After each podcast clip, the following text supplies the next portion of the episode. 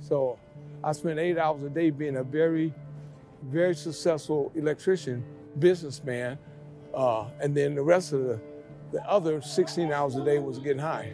And so when this this guy, these guys from the church came in while you were selling while you were selling your dope, were you like, what the hell are you doing here? Like No, you're interrupting you're interrupting my, my I business did that. I operation. let them know don't come in with no microphones because I'm selling dope in here. Yeah. So don't come in here with that loudspeaker. Yeah. And and they, they always said okay. Yeah. So just that one day is when they decided to bring the suit. Were there any strings attached to this suit? No. What did you think? I, I said that's weird. I was thinking, what else can I get? It starts with just taking that leap. Man, you have to work hard. You have to be incredibly smart. Choose something that even if it fails, Even if it fails. you are going to be proud of it. Doesn't matter how badly you got beaten in that. Be kind, be kind, be kind. become a better person, a better leader, the better business. Go with your gut. I'm Samuel Donner, and this is Finding Founders. Okay. Still listening. The Tenderloin is known as the grittiest neighborhood in San Francisco. From the high crime rate to the common drug use, most people wouldn't be caught walking through after dark.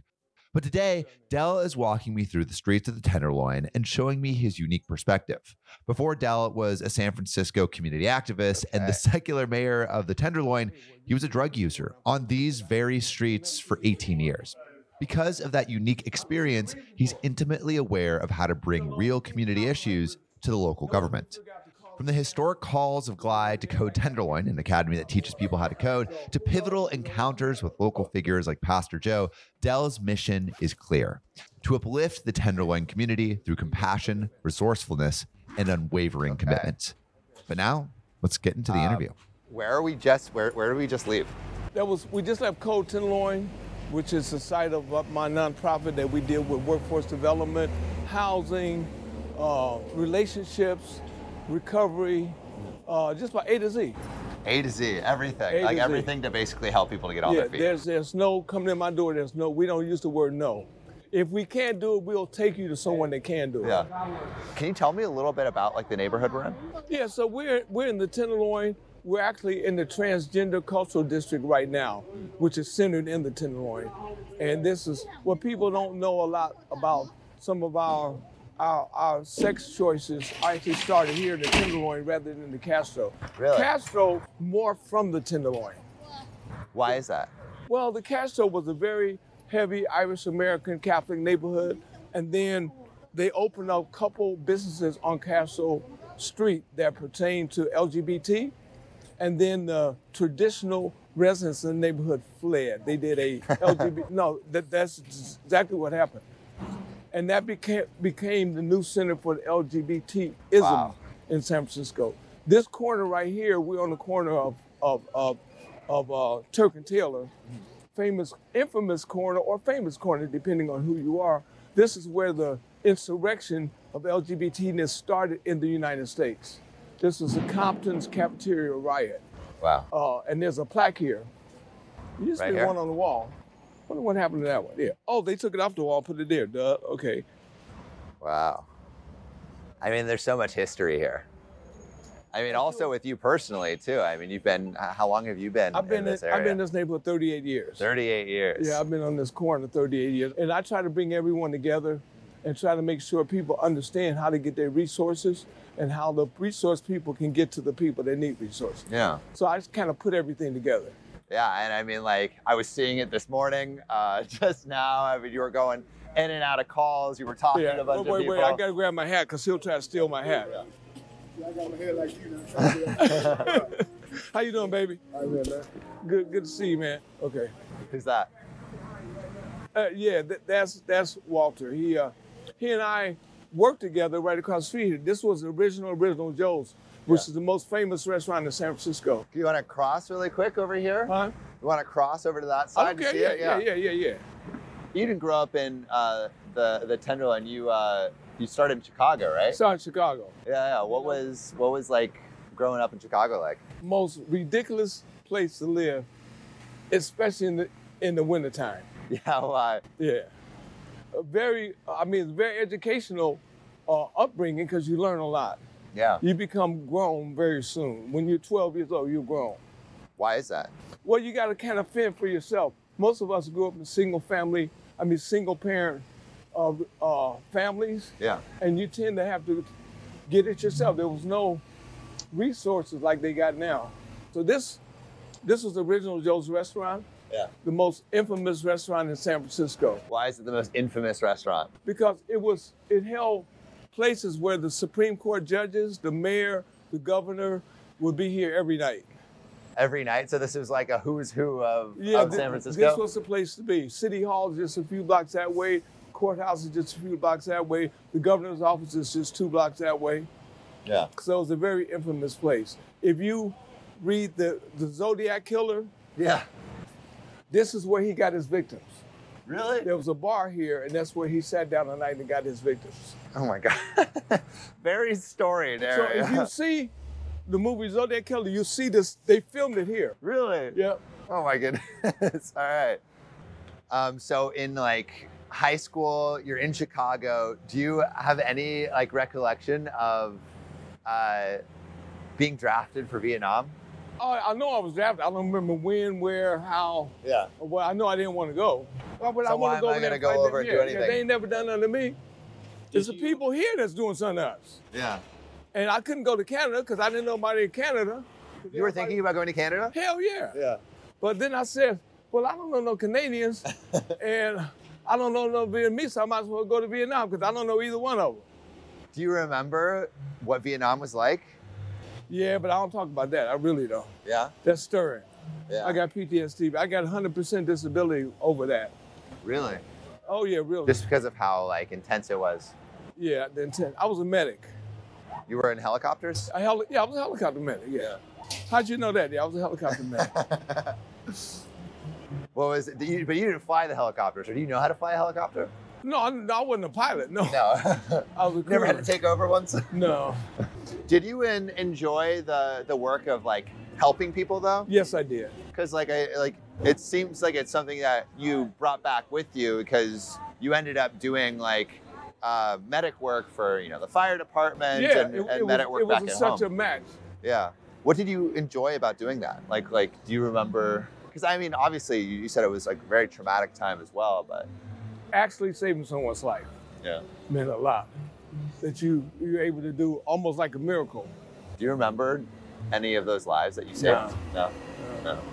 Uh, this building here, I actually uh, uh, rappelled down the building two years ago. What? From the roof. From the roof. I got videos of it. you rappelled down that Two years two ago. Years ago? Two years ago. How old are you? I'm uh 75. You're 75. So you're saying at 73, you rappelled down that building? Yeah, it was a uh, What possessed you to do that, though? It- hey, how good? How you doing? Good morning. Hey. I almost got that same shirt. Oh my God, he's uh, Yeah, yeah. We it's it's a Tenderloin walking tours, but the same ladies. I thought it was one of them, one of those this shirts. guy. I am Sam. How you doing, Sam? Nice to meet you. Good to meet you. Wow. Who is that? That's uh, one of the people that works for Glide. This is Glide, and he does a harm reduction. What does harm reduction mean? You know, clean needles, clean apparatus, clean stuff. So, baby, all right, good. Um, yeah. So this is Glide. You know, Glide. No, it's Clyde. Light is like the center of uh, homelessness. Did you see Pursuit of Happiness? Yeah. Okay, this is where they shot that at. Really? This is this is where they shot Pursuit. Let's let's take it. Hold the camera down a little bit as we come in. Come on in. Okay. Hey hey. What's up, baby? Hey hey. Okay. So this is our. This kind of gives you the idea of what we do here at Glide. This is. This is our founder. So this was the home to the Black Panthers. Wow. So we've been here like 70 years. We're, uh, uh, w- you weren't around here when, when, uh, uh, they were using this as as their headquarters, right? A little bit. I actually smoked dope with Yuri Newton years ago. really? yeah, yeah, I, I sure did. But I wasn't around I came like right after that episode How ended. did, how did you get into that situation? we were both in, the, in Oakland on the streets together. Really? Let's go up and see. Maybe we can get a picture of the of the sanctuary. Yeah. I actually gave the sermon here. This is the church. I gave the sermon on s- this past Sunday. You're a pastor too? No, I'm a civil. I'm a lay pastor. Lay pastor. So a lot of famous people have been here. President Clinton was here. Angela Davis was here. Maya Angelou, who was here, she's our poor, our poet of of Glide. Um, man, uh, Tom Cruise. A lot of people from LA has been here. Why has this become such a like cultural hub? It's uh, hey pastor, this is our pastor. Hello, Pastor Sam. Mark. Nice to Sam? meet you. Yeah. Sam's to from meet you. LA. Okay. Bring them around the Tenderloin. We want to show them the sanctuary. He asked a question. Ask the same question. Just ask Oh, I me. was curious like why this has become such a cultural hub. Yeah. Because like uh, Dell was saying, there's like been presidents that have come through here. There's like movies that have Yeah. been filmed here. Like I'm yeah, curious. Yeah, I, I think, you know, at e- on each in each decade, like Cecil, our founder, was able to to really understand the moment and what Mm. the people needed, you know. And so in the '60s, you know, what was it like?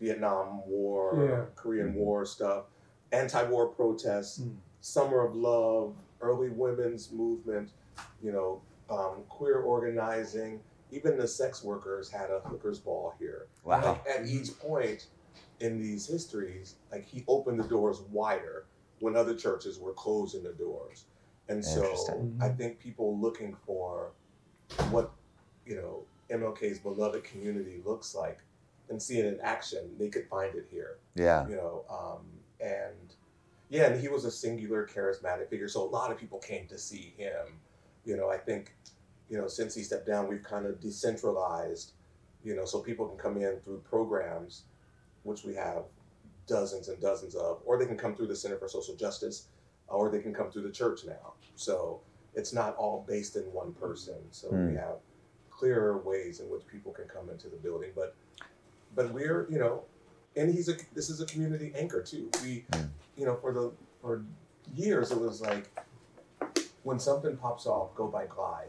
We don't have that right now. Mm. We're rebuilding that, Yeah, we are. you know, um, and but they knew that, Mm. you know, to come by Clyde when anything happened, If you was broken down, you could come here. Earthquakes. Yeah. you know, assassinations, you know, um, Anything. social uprising, you know, or upheavals, um, come by Clyde yeah. you know so um, but yeah and i think it's you know it has a long and storied um, history for doing that you know and we've been on this corner as, as long as you've been Se- here Seventy years, almost as old as I am. 70 years. Yeah. Wow. Oh. 1929 Wow. yeah we're trying to get y'all in the same Yeah, yeah, yeah. i don't know I think he just opened. it. If not, we can do it another time. No big deal. Thanks, baby. All right, deal. Okay, thanks. Thank you. All right. Oh, let me get the light. Okay. Okay. I'll let you know when we. We'll just be here a few minutes. I'll let you know when I leave. Did you grow up religious? Yes, I grew up Catholic. Yeah. Did it play like a big part? Like, did you go to like s- like mass every Sunday? Oh yeah, I was. Yeah, I was an altar boy, and I went to seminary. Really? You went to the seminary? Yeah, for about three months. Wait, was that after uh, going to Vietnam? No, that was before. That was Vietnam. before Vietnam. So you were in seminary school in high school. Right after high school. 'cause Right you after go high there, school. You go there immediately after high school. Right. So you were in there and then you got drafted after I got drafted after that. right yeah. after. Wow. Do you think if you had stayed, would you have been still drafted? oh, seminary school? I, yeah, because it's Chicago, Chicago's a Catholic city, I'm sure they would not have let them draft any any so-called wannabe priests. Want to be Yeah, priests. yeah, yeah, yeah, Wow. because that was a political, you know, Chicago's such a Catholic city. The mayor, the real mayor of Chicago, Mayor Richard J. Daley, he went to mass every morning before he went to the city hall. Wow. Wow. Quite a man. I do remember my interaction with him. I delivered his newspaper every day. Really? When you were yeah. a kid? Yeah, when I was a kid. The the the Chicago Tribune was a blo- two blocks from City Hall. So I worked at the newspaper distributor one block from City Hall. So when they, you know, as they print papers, the papers start printing at like, let's say they start printing at two o'clock that the press turns on. So by two twenty, you're getting the first copies of the newspaper. So by maybe two thirty, they filling up the first truck to deliver 'em. So mine was the first stop at Chicago Tribune delivery. So we, I got the first truck. My job was to, as that truck pulled up, to go up there and grab one of the new- newspapers and run like hell a block away to City Hall, get on the elevator with the little lady with the pe- pedal, take me up to the mayor's floor, run straight into the mayor's office, past security, and hand him that newspaper. He would open that newspaper. I was standing there. Oh shit! He pick up the phone. Stop the press. Take that shit out. Yeah, I'm his cousin in the church. That was his, that was my job, and he would stop that press. So maybe they got out of a out of 200,000 copies. Maybe they've gotten maybe 800 out before he can pick up that newspaper.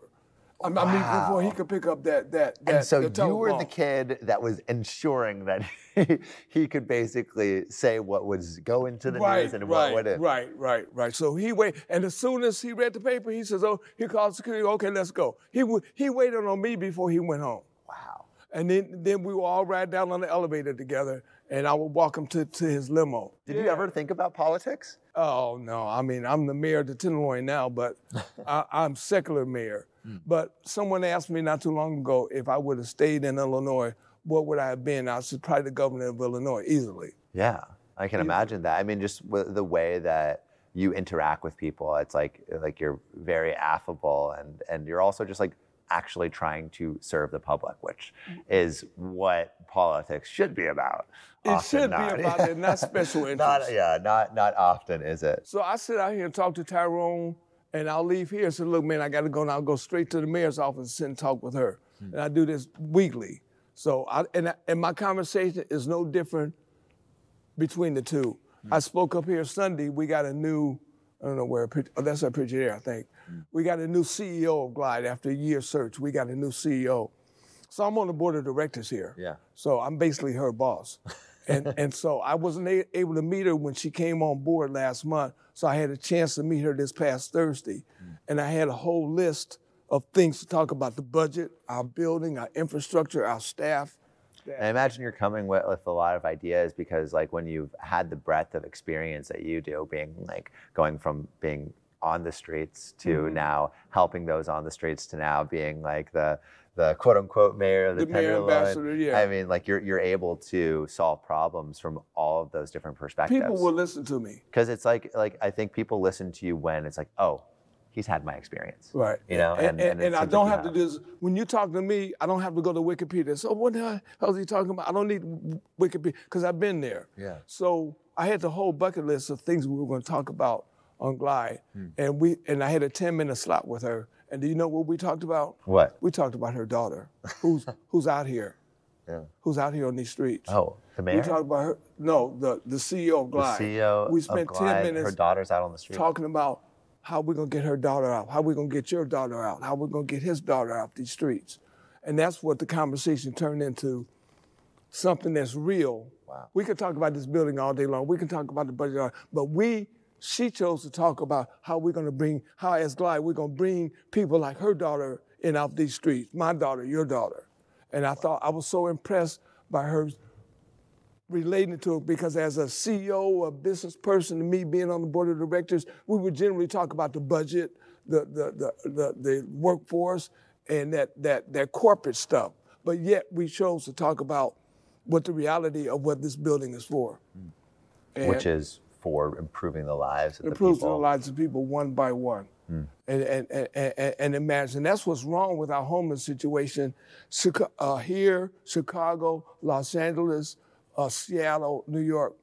We try to, we put them numbers out. We got 7,000 homeless. So we're going to do this. We come out with a template. That's 7,913 individual stories, individual situations. You can't solve it with a template. You got to go to every one of them and quit trying to solve the problems of 7,913. Let's go out there and do one and do it well, and then do another one and do it well. Those two, you will never come back in the system. You go out and try to touch 7,913 a little bit, They're gonna always be in the system because you ain't done nothing but said, oh well, we we dealt with 700, 7,900 people today, but what what what what good was it? You didn't get them to Z. You got them to B or C or D. You didn't get them to Z. And until you can focus on getting everyone individual to Z, why go for the numbers? Because you'll never get there, and you're gonna have a whole bunch of people that's been touched, but has not been solved. Yeah. I mean, it's like if you spread your efforts over too many people, then, can't do it. then it, it becomes zero. It's like almost negligible. and I fight with the city all the time when they give me quotas because my several I, I run several organizations. They give I say I'm not doing these quotas. I'm not doing 100 people today. I'll do 10, but 10 you ain't never gonna have to worry about again. 10 in terms of what? Resources, homeless homelessness, getting them into mental health, getting into substance abuse, getting in, into a relationship, getting them back home. What are the reasons that you hear and see of why people are on the streets? And what are the reasons that they give you of like, this is how, this is a way that I can get off the streets? Well, number one is is o- o- of course you and I have the acuity to go out and do anything today. I I mean, if I gave you a task, hey, you go here to Social Security, and then you go here to DMV, and then you go over here to the insurance company and get all this shit together. By three o'clock, you got it done. Our people, because of the drugs, because of insecurity, because of the distrust of society, because of the way society has treated people, they they'll it'll be a month. And we may run into him a month from now. Says, man, did you get? Yeah, I'm working on it, because where you you will go to DMV and there'll be two people in line. You'll stand there, and you'll stand there and, and get it done. My people go to DMV and say, oh man, that's uh, I, I I can't do that line. Well, there's only two people, dude. I can't do lines, and we got to understand that. So what we do now, we take them to DMV. We don't send nobody to DMV no more. We don't send nobody to Social Security. We take them to Social Security. You sit down over here, I'll stand in line for you because they'll never be able to stand in line. And we got to understand that we have to we have to make changes in how we do things because everybody ain't you and me. Mm. You know, and that's what the government expects me to be able to send you to DMV, and you ain't gonna go. Mm. You know, you don't want to go two feet from here, especially if you go and you run into a joint on the way there, or run into a rock of cocaine. That's it. That's it. That's we can forget about that.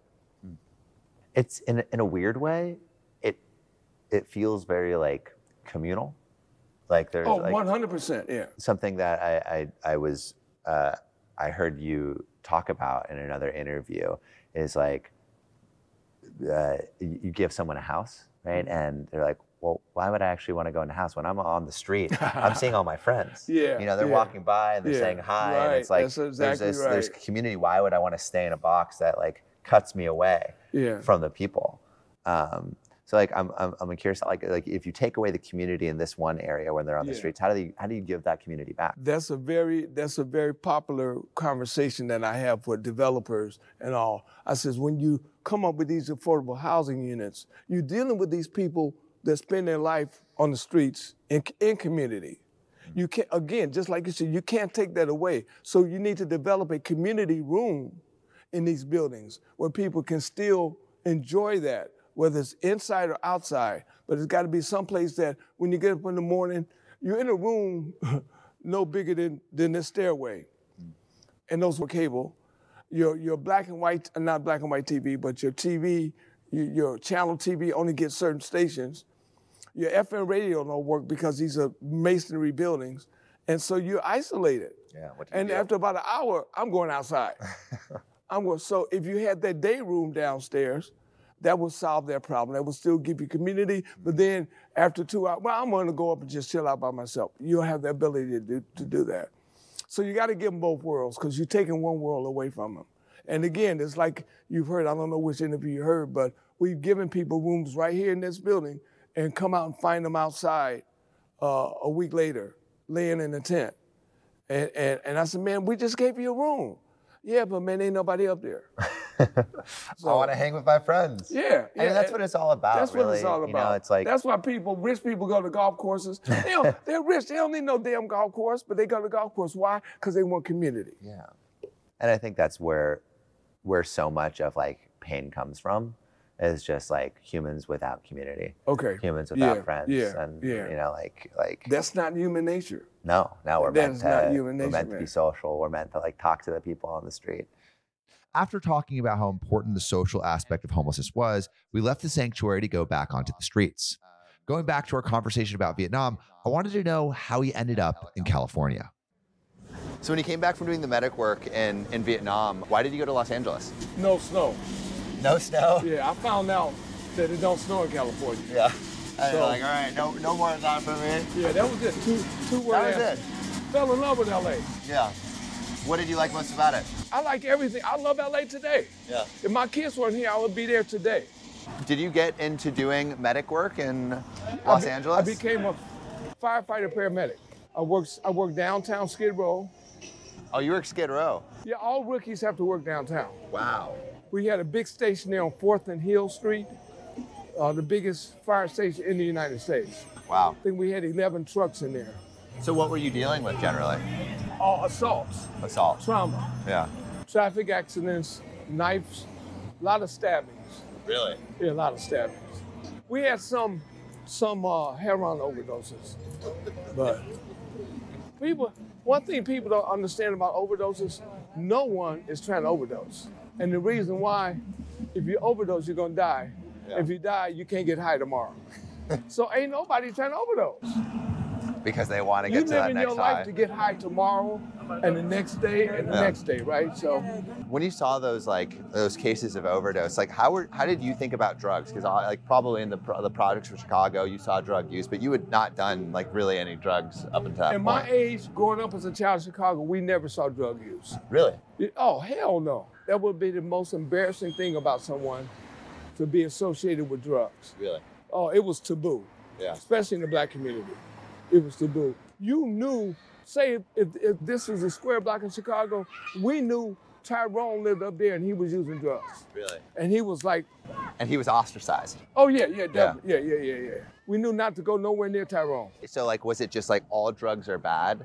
I was anti-drugs. I mean, I went to Catholic school, went to seminary, was in the most outstanding unit in the military, the 82nd Airborne Unit, and we were just squeaky clean. Yeah. And in Los Angeles, you did. Um, you also you had your daughters there too, right? My daughters were born in LA, yeah. What was it like raising them in LA? Because you had a pretty intense job. It was rough. That's why I left the fire department, because I couldn't handle the 24-hour shifts in childcare. When did you realize you couldn't handle it? I think I was about six years into it being a sick because I was a single father. My baby's mama committed a crime. She, I had a construction company, and she went in and shot my secretary Did you see that coming? No, I did not see that coming. I should have read her better. She thought I was having an affair with my secretary, and I wasn't. But I should have. s- Being young, I'm young. I didn't, I didn't know the dangers of it. Yeah. I thought she was a completely harmless person, and that's where I re- misread her. When you what, do you remember where you were when you found that out that happened? I actually discovered it. I had a construction company also as a firefighter. That's a lot to balance: construction company and fire. Yeah, well, you only work ten days a month. yeah. So my office is here. So I'm going coming down the street in LA on Hoover Street, and it's middle of the summer, 90 degrees. My air conditioners are on, uh, and I go by my front door's open, and I'm saying, why the hell would they have the front door open with with, with 90 degree weather with the air conditioner? So I flip a U-turn, and I go in, and the girl's laying on the floor bleeding to death. Oh my god. Yeah, so that's how I discovered. it. Wow. Like, how did you think about, I guess, like raising your kids after that? Oh, it was just automatic. I was turned out I was probably shocked for years. Yeah. I didn't realize. I mean, how can you not be shocked? yeah, how could you not be shocked? Wow. And so you were a single dad Yeah. with a with a, a job that was like I mean you had 24 hour shifts. Like did you have access to childcare? Not not responsible child care. I had to keep bouncing around. Yeah.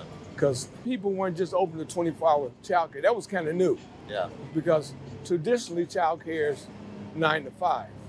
Yeah. So when the needs, when people's jobs and occupations start requiring, well, and start requiring 24 hour service, that was a unique niche. And, Right. and everyone couldn't do it, you know, or didn't want to do it. So was there a point where it just like I don't know if I can do this and you needed to move? Well, I mean, I was making plenty of income. I was making high six figures as as a, as a contractor, Really? so I didn't need the money from the fire department. You were making high six figures as a contractor? I was probably making five hundred thousand. You're making five hundred thousand yeah in dollars. nineteen seventy. Yeah, I had Holy a, shit! I had a mansion out on the beach in Palos. I lived in one of the first houses built in Palos Verdes Estate. Oh my god! Yeah, So you were making like really, really good money. I was a HUD contractor. You couldn't you hire like a full time nanny or something? Nothing worked out. Yeah. Uh, there was some, there was an issue with everyone I hired. Yeah. So my, I have a sister up here. So I brought the kids up here to stay up here. Yeah. Because my sister I trusted. And so I would come up come up on the weekends uh, to see my kids. And she said, why don't you just move up here? You come up here every weekend. And, and that's what I did. So those are all my staff over there. Yeah. And what we're doing, we patrol this block. So we cover this block as far as security, uh, Making sure people are safe. resources, yeah. So when you got to San Francisco, like, did you enjoy it here? Were you thinking about like, oh, this is I going to never be a enjoyed permanent it. move? Never enjoyed it. All I was trying to figure out how, how I can go back to LA. Yeah. Did you get stuck here? I, I'm stuck here, yeah. Did, were you working here too? Yeah, when I first got here, I started working. Yeah. Where were you working? I started work as a, oh, I started as an alarm man. I'm an electrician. An electrician. Yeah. Like, w- did, were things feeling like stable when you were in San Francisco? And I guess when when did things become a little bit more unstable? Well, sometime after I got here, I got into drugs. And that was an 18 year vacation from 18 18 years. Wow. Were you still taking care of your daughters? Yeah, my, my, sis, my, my sister was. Yeah. Yeah, we don't, we don't have to like obviously talk about like how that happened, but what what what did a day in your life become? Well, I was a, I was a functioning, somewhat functioning addict that I knew that if I could successfully work, I would have more money to get high with. So I spent eight hours a day being a very, very successful electrician, businessman, uh, and then the rest of the, the other 16 hours a day was getting high. Wow, the other 16 hours. Yeah, it's 24 hours in a day. Would you like like when you say other 16 hours, would you just go to like the streets and you would Yeah, try to score stuff yeah, or 'cause what? right here, right on these streets. Really? I'm borderline. By the way, this is my sign. This is Okay. your sign? Housing blacks. Yeah, I painted this. You painted this? I mean, I didn't, but Yeah. yeah, I, I, I, I- you helped like get this. yeah, it's this my, it's my mural. project. Wow. Why did you want this here? Well, because we never think about what blacks need, and we need housing. Yeah. So this is the only mural in the United States that addresses that need. Wow. An important message. I mean, it seems like yeah, you've like it is. you've uh, hey, bro. How you doing, sir? Oh, good, man. you've built like a lot of your life mission around it. So Yeah, yeah. so it- like it, you were you were working hard and and like still like functioning, but going to like the tenderloins to get high every day. Yeah. Did it? Did the balance ever become unbalanced? Of course it did. How long were you able to keep that kind of like I thing went up? 18 years doing this. 18 years. Yeah. Did you um did you ever did they ever try to like help you when during that like 18 year fog like did anyone ever try to bring you out of it? I'm sure they did. Yeah. But that's one thing, thing about drug use, and you can argue this all the way to the to the Supreme Court. Can no one stop using it till they are ready? You can you can, and that's a big thing we got going on that right now with that forced uh, drug treatment, that mandatory drug treatment. Do you think this is something that like and this is a weird question, but do you think this is something you almost like have to go through? What? No, no, no, no, no. You don't have to wreck a truck to know how not to wreck a truck. Yeah. Hey, what's up, man? Yeah, I, I'm big on that. Yeah. You do, and people say, "Oh man, well, you, e- everyone needs to go through that." No, you fucking don't. no, there's nothing like you got to go through. Yeah. So see, that kind of leads to the question about drug recovery. i- Is, that, and I'm, I'm going to ask you this personally. Yeah. If you were if you were a drug user and you're trying to get clean, who Who would you pick as your as your counselor? Someone that as your counselor. Yeah. Who would you pick? This person here that's been a 30 year old drug addict that's now clean, or this person here that has never touched drugs in his life? A, a, a drug prof- both of them are counselor professionals. Been, been The to person school, who's gone got through a my degree. experience. You would. I think so. Okay. Okay. Hey, how, how you ladies? Hey. Would you not? I don't know. That's a, that's a why. There's no yes or no to that answer. Yeah. So let me let me do do this.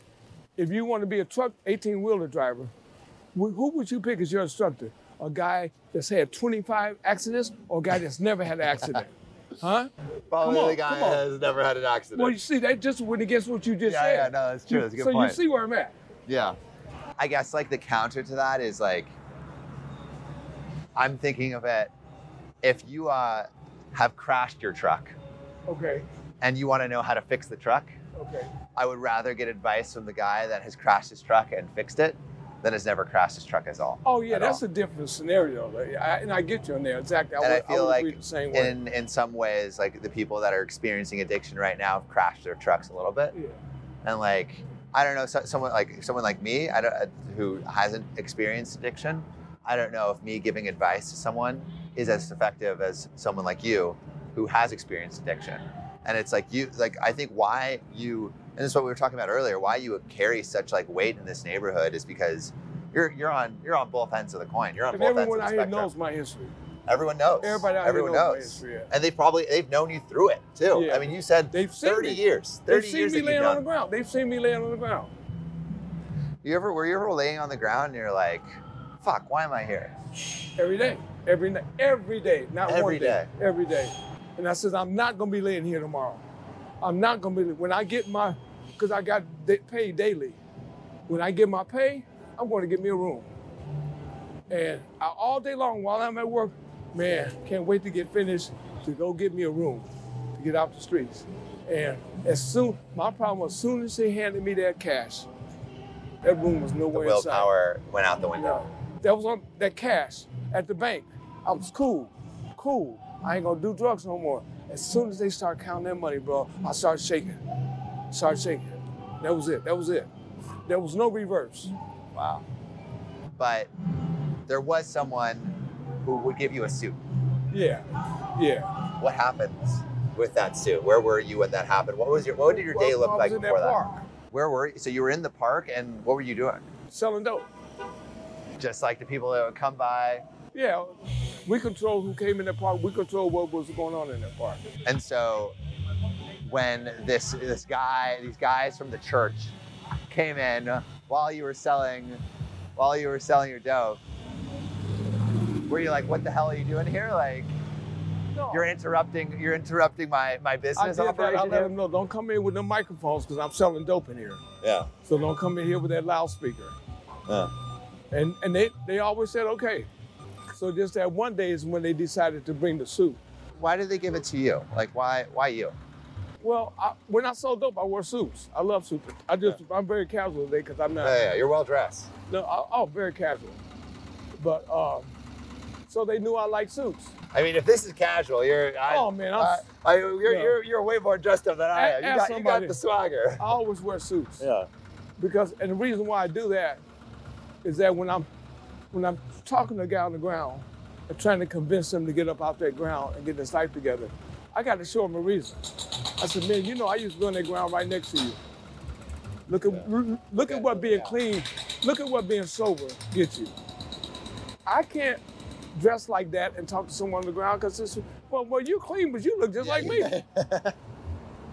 And so you got a suit from this guy.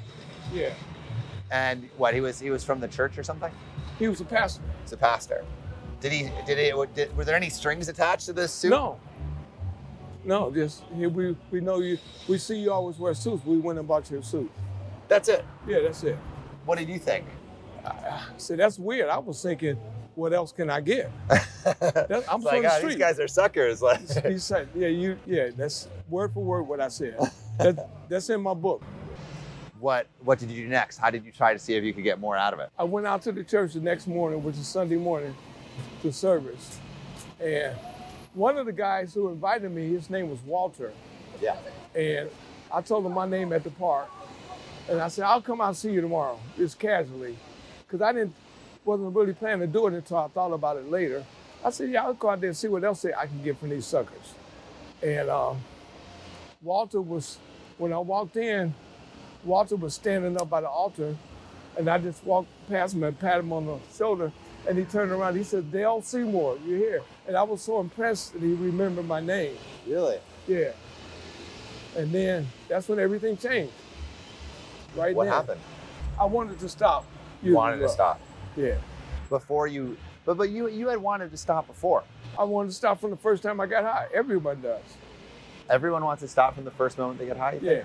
Yeah. Oh, I not think I know. Really? Yeah. That's what people don't know. No one wants to be a dope fiend, man. Yeah. But it's what's called a disease. So addiction is a disease, it's not a habit. What is the reason that you were ready to change at that moment? I saw some normalcy that I liked. Hmm. I saw people do things that I would have liked to have done to, to, to no strings attached, give somebody something. And you saw it. I saw these people have an interest in me, excuse me, a personal interest in me. Because the whole church wrap, wrapped themselves around me that day. And then I became, I got kind of trapped. Because now I'm forced to show these people something. I got to give them, pay, pay them back for their efforts. And uh, that's how it started. A stack of cocaine would have been no different than looking at that. But that means that pile of shit there means nothing to me. And so that day, that stack of cocaine, imaginary cocaine, would meant nothing to me no more. Hmm. It was, it was like just don't mean nothing anymore. I mean, and I've I've had heard people in relationships say they woke up one morning and she don't mean nothing no more. I don't feel her no more. Don't want to be with her. Just just whatever. And I guess it would be a similar situation. Where Well, I mean, you had a just- relationship with this thing for 18 years. yeah, 18 years. And you just woke up one morning and it just, you not know, it. got to go. Because a- as you've heard my talk already, uh, it was always, I was still addicted. I was definitely addicted. It took a long time for my friends to leave me alone. Because they were would like, come "Yeah, to, like, how's it going? Come Like, on, let's man, I hang got out." some good shit here. I got some good shit here. I said, man, I don't get high no more. Oh, come on, man, that's bullshit. Come on, try that. I'll give it to you. Here, try this. And it took a while for them to realize uh, he don't get high no more. And I would walk down the street and someone would come up, hey, leave Dale alone. He don't get high no more. And then then you get that respect. Then you get that respect. Then everyone else, like they did around me, everybody else, would- someone would come up to me. Everyone else said, leave him alone. He don't get high no more. Leave Dale alone. And um, that's part of that street cred. And eventually you would start doing your, your tenderloin walking tours. Yeah, I've and you started started doing- Code Tenderloin. And this is the building we are in now. Why did, why did you start this? First of all, I started two different reasons. I started Tenderloin Walking Tours to give people a positive image of the Tenderloin. So what happened, I started getting the tech communities coming out on the tours, and they start questioning why everyone's hanging out on the corner. And I said, they don't have any jobs. And and and and, and I said, since you brought this up, can we get some jobs over at Twitter, over at Microsoft, over at Adobe? And they said, well, you know, you all don't know how to code. I said, okay. So I o- opened the coding academy. Wow. That's how Code Timberland got started. I got some volunteers from the tech community who've been on my tours. Uh, so I had a list of people that were techies. Yeah. And I started calling them and saying, let's set this thing up. Yeah. And we did. I still got volunteers from eight years ago, still still volunteering. I mean, because it's like you're, you're doing such great things. Yeah, here. yeah. So where is, is Code Tenderloin today? we started with two people, and now we got 92 people. Uh, you saw some of them on the street, some of them hanging out here. Uh, and we're working on robotics. We do robotics classes. We do teenagers during the summertime. We have a, a summer program for robotics, and we actually pay them, a, I think, a thousand dollars uh, a month to go to school. Wow. Uh, with us, and they all graduate. What do you think is like the biggest misconception um, about homelessness that people outside have? no different than I told you about drug use. No one wants to be homeless. But we're not giving them the choices. Like your choice, if you had to leave your apartment, You're not gonna go to one place and sign the paper. You're gonna look at about four or five apartments. We all do, right? Uh, uh, so why do you think my homeless people would not have the same feeling that they're gonna take the first thing you offer them? Is that better than the tent? Is a shelter better than the tent? What do you think? I guess like, but it's like, are the people you like gonna be in in the shelter? Okay, now you're getting it. You know, okay. like it's like, are, are, are you- like are your friends gonna be there, right? 'Cause, No, you- like, I think yeah. that's a, uh, if I'm Yeah. on the street, all my friends are here. so what's the advantage of that tent? What what what's They own the Well- tent. you got? Oh, so you've heard my talk. you're cheating. I'm cheating. I'm cheating. yeah, that's it. That's it. That's it. you know, they don't have anyone looking down and and saying like, you can, you can't do this, you can't have this, you know, you can't play your music loud. That's exactly word for word. Yeah, you read my you There's read like a, uh, my script. and and this is coming from other interviews too. Like, there's a freedom to living out here, and like you especially can't beat it. There's I don't I forget what you all call your energy company down in LA. We call ours up here PG and E. Yeah. There's no PG and E. You ain't got to worry about coming up with that two hundred dollars every month. No. like I do or like you do.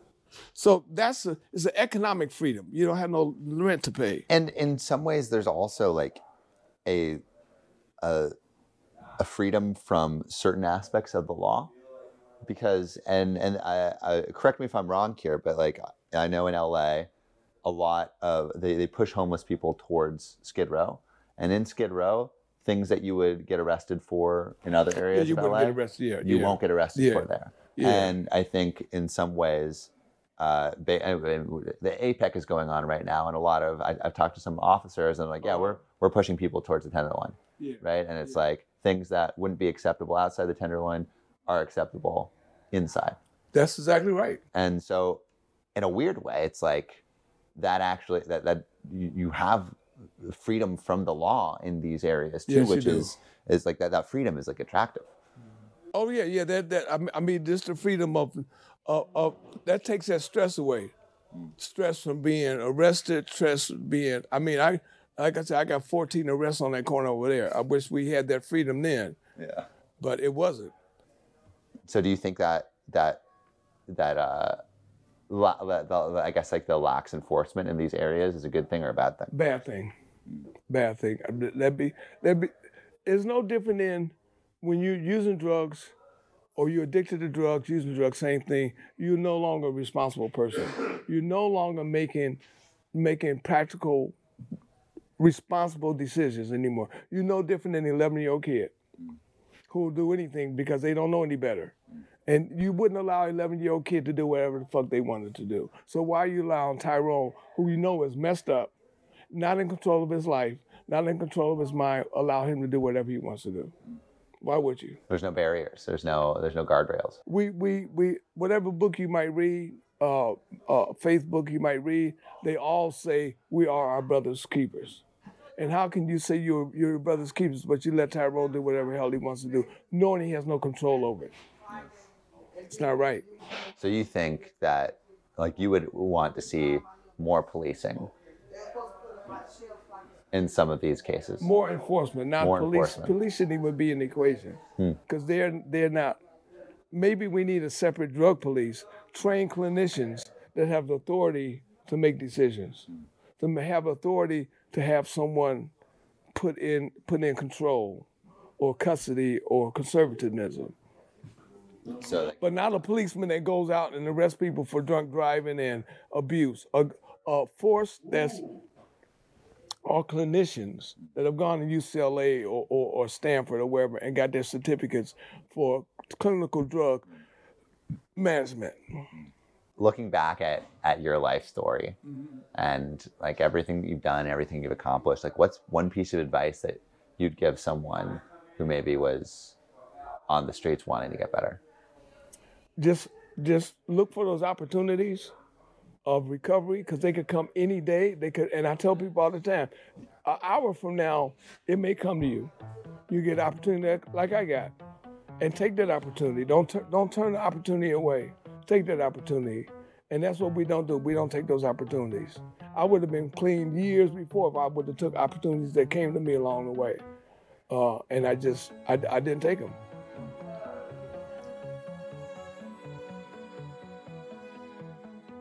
Thank you so much for listening. If you haven't already, make sure to subscribe, rate the podcast five stars, and share with a friend. If you have any questions or comments, DM us at Finding Founders Podcast on Instagram, LinkedIn, or Facebook. Finding Founders is produced and hosted by me, Samuel Donner. Our audio editing team lead is Ashley Jimenez, with support from Jessica Morales, Miley Lipton, Siyu Pan, Kenny Wright, Josie Yo, Matt Fernandez, and Merritt Hill. Our outreach and research team lead is Desiree Nunez, with support from Marissa Granados, Monica Lee, Sarah Tiersma, and Yao Liu. To see more of what we're up to, subscribe to our newsletter at findingfounders.co. Thanks again for listening, and see you next week.